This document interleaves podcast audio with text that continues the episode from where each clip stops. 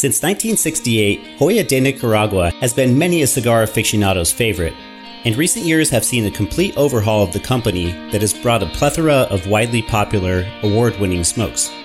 And a major part of this successful resurgence is the Joya de Nicaragua Red. Created to be the all around Joya for everyday enthusiasts, the Joya Red features a blend of lower priming Esteli, Condega, and Jalapa filler tobaccos from Nicaragua, which are joined with a Nicaraguan binder and Nicaraguan Habano wrapper leaf. A balanced, medium bodied experience emerges from the Nicaraguan Puro, exercising the taste buds with notes of leather, cream, wood, nut, cocoa, and pepper. These are a classic anytime smoke and an exceptional pairing partner to aged rum, as well as red and amber ales.